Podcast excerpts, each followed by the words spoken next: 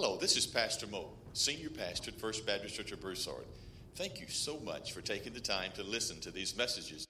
My hope is that this sermon will be a benefit to your spiritual growth and that you will prayerfully take to heart the contents of this week's message.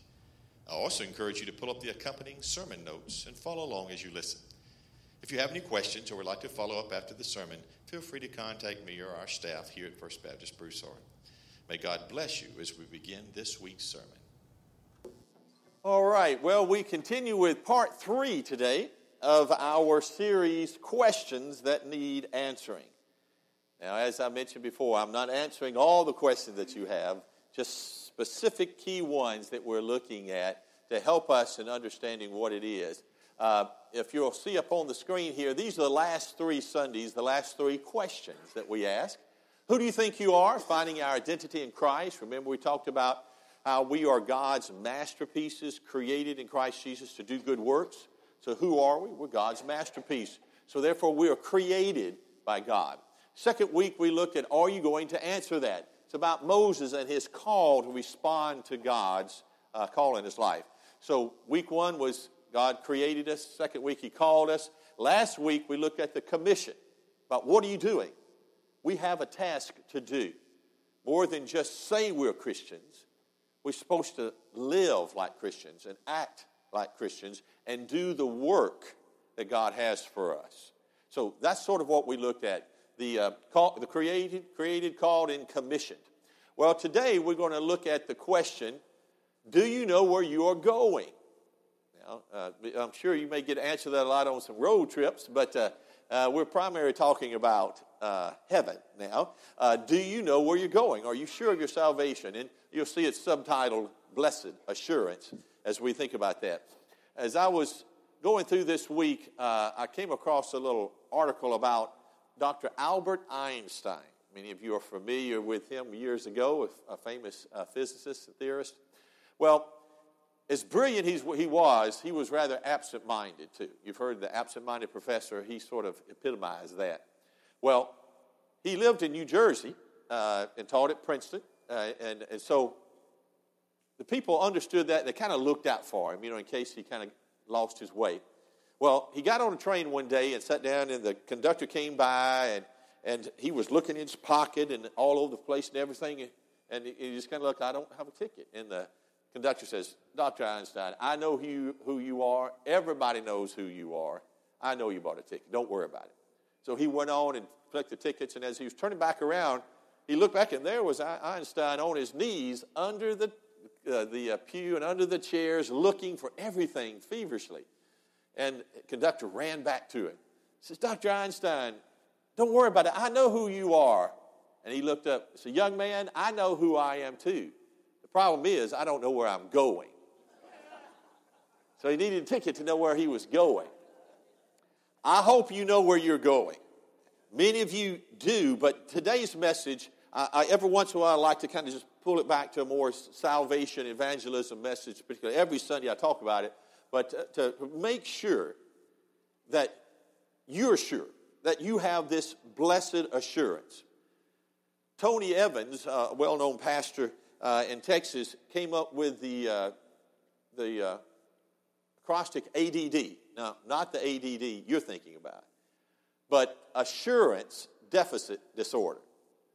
That too many Christians don't have assurance, too many people don't have assurance of their salvation. And that lack of assurance, that lack of blessed assurance, can create within you a little bit of a uh, unstable foundation. That you say, well, yeah, maybe I'm saved, maybe I'm not, maybe my family, maybe this and that. You know, I hope so. A lot of times, especially in, in this area of the, of the country, you ask people, are they, are they going to heaven? They say, I hope so. You know, I, I'm planning on it, but, you know, the scriptures are sure and, uh, and definite on that. Listen to just a couple of them here. Romans 8. I don't have these in your uh, insert, but if you want to write the reference down, you can look them up uh, and keep them. But Romans 8, 38, 39. For I am persuaded that neither death nor life, nor angels, nor principalities, nor things present, nor things to come, nor height, nor depth, depth, nor any other created thing shall be able to separate us from the love of God which is in Christ Jesus our Lord.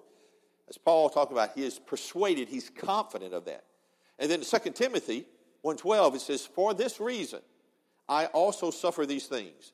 Nevertheless, I am not ashamed, for I know whom I have persuaded, uh, that, that I, I know whom I have believed, and am persuaded that he is able to keep that which I've committed until that day. And then this morning I came across this one in my morning devotion, so I added it in. Hebrews 7:27. Therefore, he, talk about Christ, is able to save completely those who come to God through him, since he always lives to intercede for them. You see, we can be assured, we can be persuaded, we can be confident, we, we can have that understanding, we can have that blessed assurance that we sing about the old hymn. These words, confidence, assured, persuaded, certain, are those words that you can use in your salvation, in your life? When you talk to other people, when people question, are, are, uh, are you confident in that? Or if you feel like, well, I've, I've sinned today and I lost, you know, I lost and I got to get rebaptized. There's some denominations that if you sin greatly, you have to be rebaptized because you get lost again. You know, I believe the Bible teaches very clearly that we can know we can be assured. Now, taking the opposite approach of that, a lot of Christians, you know, we've talked about this on Sunday night Wednesday night. Those of you who missed out on Sunday night Wednesday night, we get down to some real, you know, sticky wickets of, of talking and sharing and about this thing is, is that I don't know if you know this or not. If you believe what I'm saying, what I believe uh, as Baptists we believe, that once you truly accept Jesus Christ, your Lord and Savior, He saves you, you're born again, that is permanent. You cannot lose that. Now, you can wander away and you can get out of fellowship, but you are secure in that. But I don't know if you know this, but that is the minority opinion among most Christians. Now, all Baptists, or most all Baptists, and some non denominational and, and some Bible church groups believe that. But the other major religions, they don't preach that you can be 100% sure. They can, they can say, follow these rules, and more than likely you'll get there, and this is how you do it. But you see, God does the saving through Jesus Christ. He's done the work. We receive that. He seals us. Now, we cannot, though, we, we still need to listen to what the other people are saying. Because sometimes some people can say, Well, I'm saved. I can just do whatever I want to do. I can just go out and live it up. You know, it's always easier to ask forgiveness than permission and I'll go for it. That's counteractive to what God wants for us. He's created us, called us, and commissioned us to be a reflection of Jesus Christ. That's what we're called to do. And that's where we, we must focus.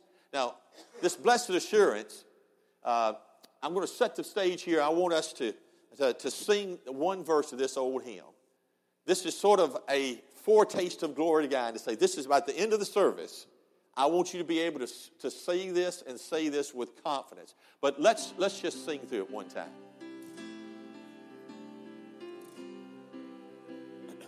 Ready? Blessed assurance, Jesus is mine. Oh, what a foretaste of glory divine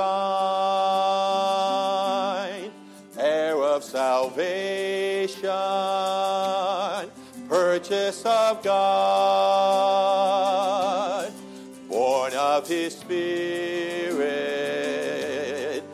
washed in His blood. This is my story, this is my song, praising my Savior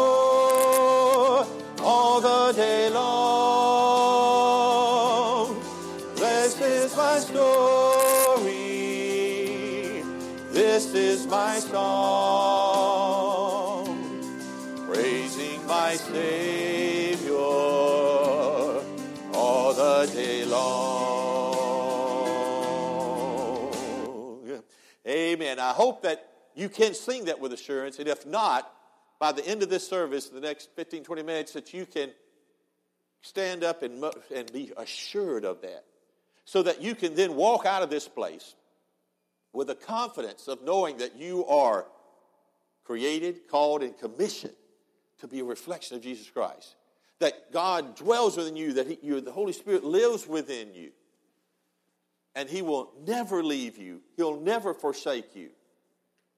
Luke 23 43 says, Assuredly, I say to you, Jesus is saying this to the thief on the cross, you will be today with me in paradise.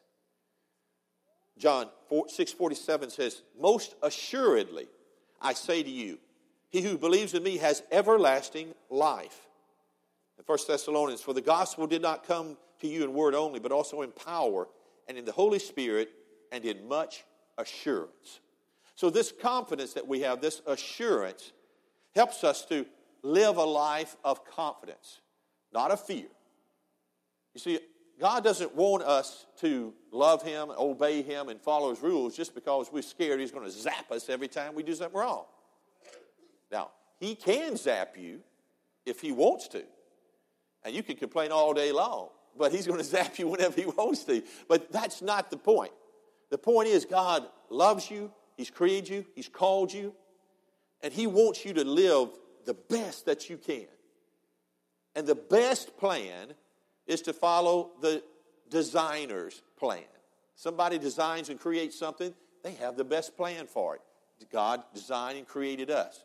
But it's up to us to decide that we're going to do that today, tomorrow, and the next day, and the day after that, continuously surrendering and letting His Spirit come in ours. So, that blessed assurance that I want you to have today and be confident with, so that you can know, you can help your family, your co workers, and neighbors, and people that you run into, help them know that they can be confident. That they're not just sitting waiting to say, Well, I hope I'll make it through. You can know and then you can live victoriously because that's what God wants from us. Now, as we think about this, how, how to know where we're going and going to heaven, there's some a very fundamental concept.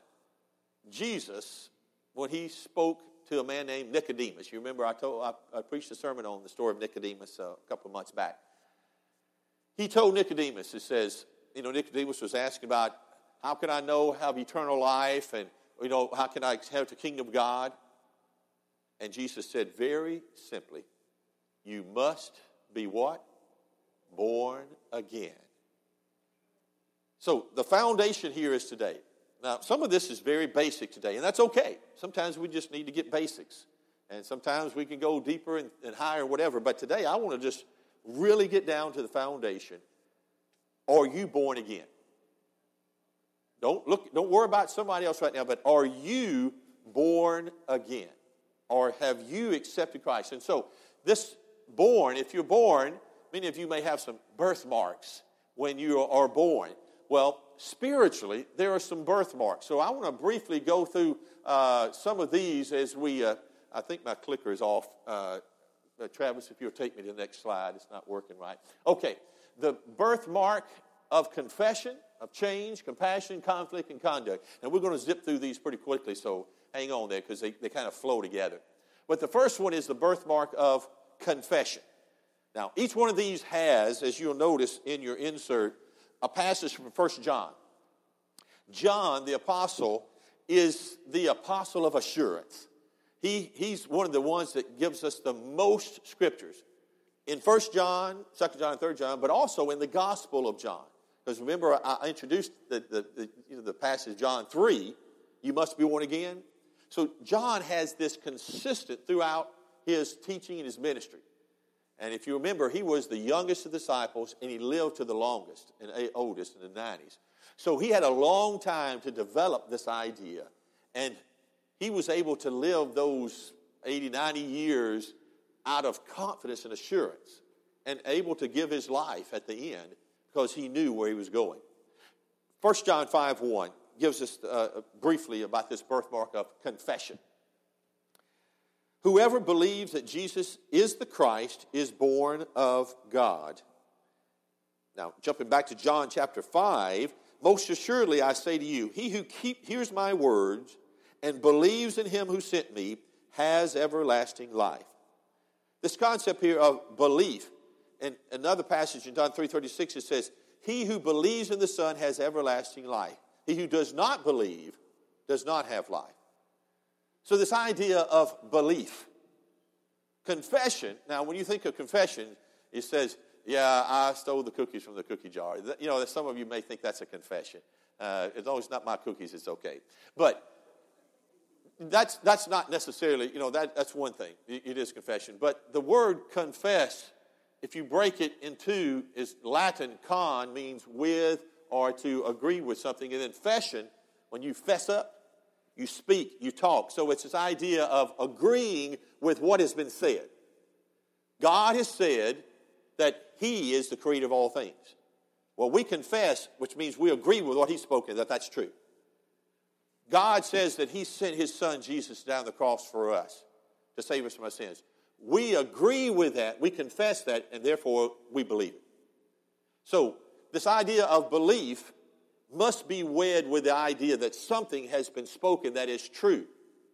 Because as I joked before, I could say that I'm, I'm, a, I'm a believer in, in the ancient aliens, you know, brought life to earth. I can say that. I, I don't, by the way. But I can say that, and I can believe that.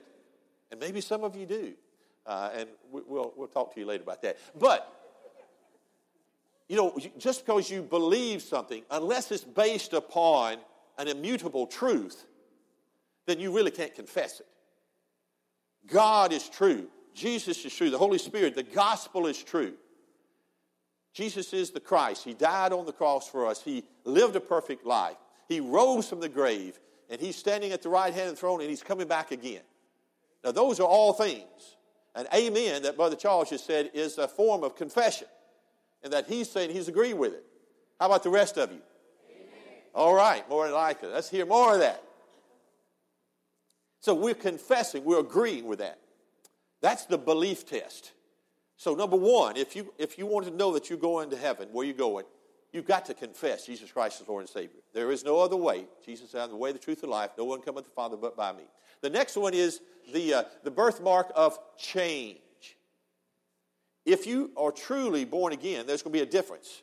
1 John 2.29, everyone who practices righteousness is born of him. 2 Corinthians 5.17, if anyone is in Christ, he is a new creation. Old things have passed away, and behold, all things have become new. There should be a difference in your life from before you met Christ and after you have met Christ. If you're the same person, you Go to the same places, drink the same stuff, smoke the same stuff. Hope you're not smoking the same stuff. But, you know, doing whatever you've been doing before, and you're still doing that, you're still talking negatively, you're still critical, you're still looking at immoral things, then I would question your salvation. Now, that's me personally. I think the scriptures gives indication that that is a warning. If your life does not reflect the, the confession that you've made, if you don't act that, then all you're doing is talking but not, not acting. You know, you've got to, you've got to walk the talk. And so what we're talking about here is, is so evaluate your life. Is there a change? Or does, when the world looks at you, they just think you're just, just like them. They're regular, you're a nice person, you're just, you're just a good person. They, needs to be, they need to be able to see a difference in you, and you need to be able to be confident in that. So there needs to be a change in your life. Like the story I read of uh, Pacific Garden Mission. Some of you may remember the Pacific Garden Mission up north. Uh, it's been forever, and they have on every Sunday morning they do a little story time with kids. Uh, but this this is the story of how they would go into the streets and minister to the really downtrodden and poor. Well, backing up the story, there's a, a boy named Jimmy who grew up in Indiana. Uh, the Pacific Garden Mission is in Illinois, just above it. But he was a farm boy, good boy. He went to church, knew about Jesus, but never really got into it that much. You know, he knew the facts, and he was a good guy. But he worked on a farm, and one summer, a summer worker came in who introduced him to drugs, cocaine, and all types of those things. Well, it wasn't long before he was hooked. And he and that guy went off and went to Chicago and began to live on the streets where there was a prolific amount of drugs, which still is today. and he lived underneath some of the houses and some of the little gutters area, and so he was named Jimmy the Rat. That's what they called him because he just lives in the gutter. He was, he, he was so stoned and so knocked out. But one night, as he was sitting in his little bunk underneath there, he heard some singing. Pacific Garden Mission, a little mission team that was going through, was singing songs and inviting them to come to the mission. Something stirred in him, and he remembered hearing those hymns as a child, and he realized he's got to change. So he stepped out, went up there, and says, I need you to pray with me. I need help. So they prayed with him, they brought him to the mission, they talked with him, they shared with him. He accepted Christ, and his life was changed. He gave up the drugs, went back home, got cleaned up, married a nice girl, and had kids. And in the little devotion that I was reading the other day, it says the children would often be heard saying, And thank you, God, for this Pacific Garden mission who introduced my daddy to Jesus. A difference. Is your life different? It should be, because it should match your confession. Next is the birthmark of compassion. Birthmark of compassion. The verse is uh, 1 John 4 7. Beloved, let us love one another, for love is of God, and everyone who loves is born of God and knows God. And then chapter 3, verse 14, we know that we have passed from death to life because we love the brethren. Christians, you probably remember the old song. I know when I was uh, growing up as a teenager, we used to sing the song around the campfire. They know we are Christians by our love. You see, that's the birthmark of someone who is assured of their salvation and is a true Christian. Compassion will be in their life. We're to love one another, care for one another, encourage one another. And as I mentioned before, one thing I want for this church is to be known as a church that loves. But love is challenging sometimes, especially in families and in business, but even in church. Sometimes we don't all agree. Now, I know that hardly ever happens here, but when it happens here, we don't agree. How do you respond? Are you sharp to get your opinion out there and push your way? Do you kind of assume that the other person is meaning something critical or negative? Or do you give them the benefit of the doubt and apply mercy and grace and say, listen, there, we have a little disagreement. We have something that's changed, but I love you. You're special to God, and let's work this out. See, if we come at this with the right attitude, we're going to, we, it can make a difference. Because we're trying to welcome people into our church. And what, some of the reasons why we're doing so much things with the atrium and outside of things, not just to make it look good for us, because most of us are pretty happy the way things are. But you see, the world out there is what we're trying to reach. We're trying to impress you.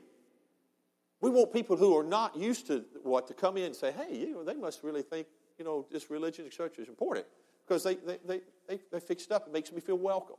And then when we come, they come in, we make them feel welcome. We accept them, we work with them, we talk with them, we sit with them. Compassion must overrule your opinion and your agenda. Compassion must be the key. And that's what I want for myself I want that for you and for us.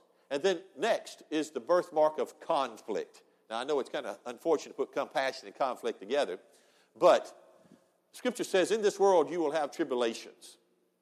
Okay, be of good cheer, I've overcome the world. But 1 John 5 4 says, Whatever is born of God overcomes the world. And this is the victory that has overcome the world, our faith. Romans 8 37, and all these things we are more than conquerors through him who loved us.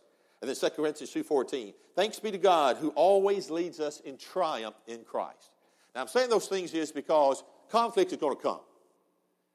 And we talked about before, a lot of times we think, and in that first message I said, you know, a lot of times when you, when you follow Christ and you obey Him, you kind of logically think, well, God should take care of me and, and bless me, and I, I, all these problems and these issues should kind of just go away. Well, they can. But that you can't mandate God tell him what you want for your life. You can pray, you can seek. There's going to be conflict, especially if you confess Christ, you live a changed life, and you show compassion. Well, people are going to disagree with your belief or to think you're using uh, love and compassion to sort of manipulate them. Conflict is going to come. Conflict in your family, in our church, friendships, neighbors, and people around us. Conflict is a normal aspect of life. Actually, I should say abnormal aspect because it's, it's different. It's out of the normal. But that's, that's sort of what, what we, we have this life. So there are going to be troubles. There's going to be trials. There's going to be conflicts. There's going to be people disagree with you. There's going to be people that dis- say things you don't like and uh, that, that, that try to set you off. But if you truly confess and you change and compassion is in your heart, you're going to respond differently. Rather than try to get your point across and say, I got to do this, I'm going to do this, I'm going to push my way, you stop back and say, How can I show Christ's love in this situation? Doesn't mean you, you give in to everything. Doesn't mean you just walk away from everything. It means that you lovingly address it and see what is the best situation. Try to understand where that person is coming from. And then lastly is the birthmark of conduct. That's your actions test. Now, I forgot to, uh, to go through all these, but you got the belief test, the behavior test, the love test, the adversity test, and then this is the lifestyle test to see if you are born again. Uh, 1 John 3 9 says, Whoever has been born of God does not continually live in sin. 1 John 5 18, we know that everyone has been born of God does not continue to sin, but is born, but, God, but is born of God who keeps him. Now, that, that, those two verses are kind of tricky. Some people are focused on the idea that you should never sin at all. Well, that is God's plan. he wants us to be perfect, He wants us to not sin.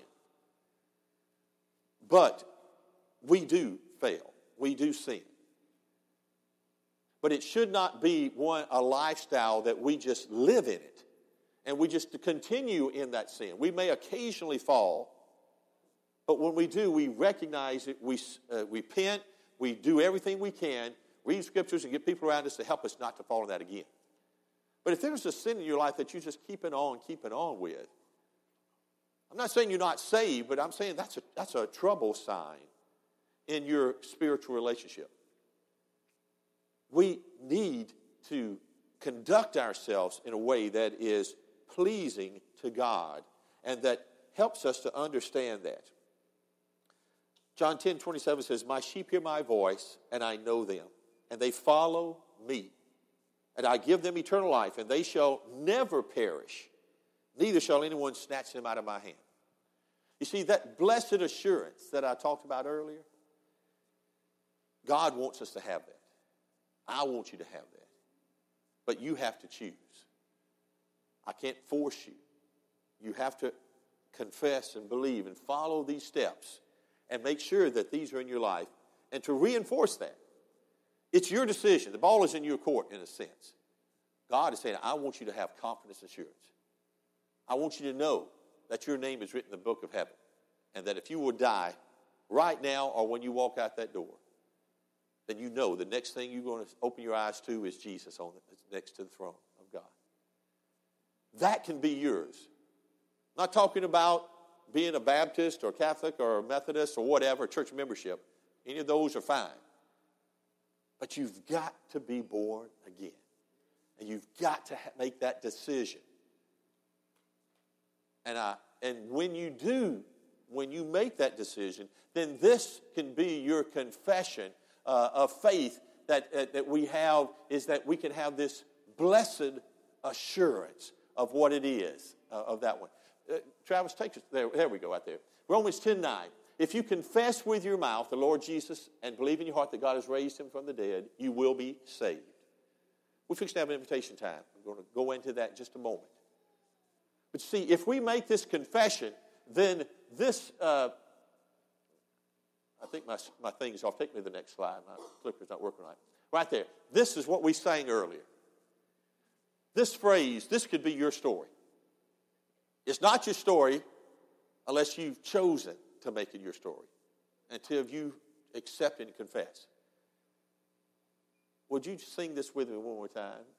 This is my story, this is my song, praising my Savior all the day long.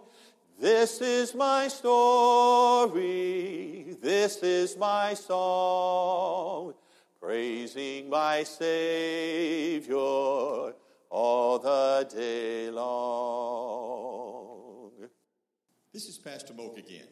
Thanks for taking the time to listen to this sermon.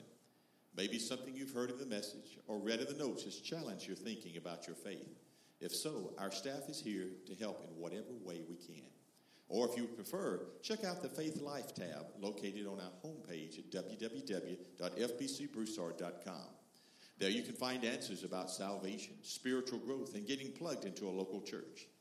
And don't forget to check out the other sermons in this series as well. May God bless you.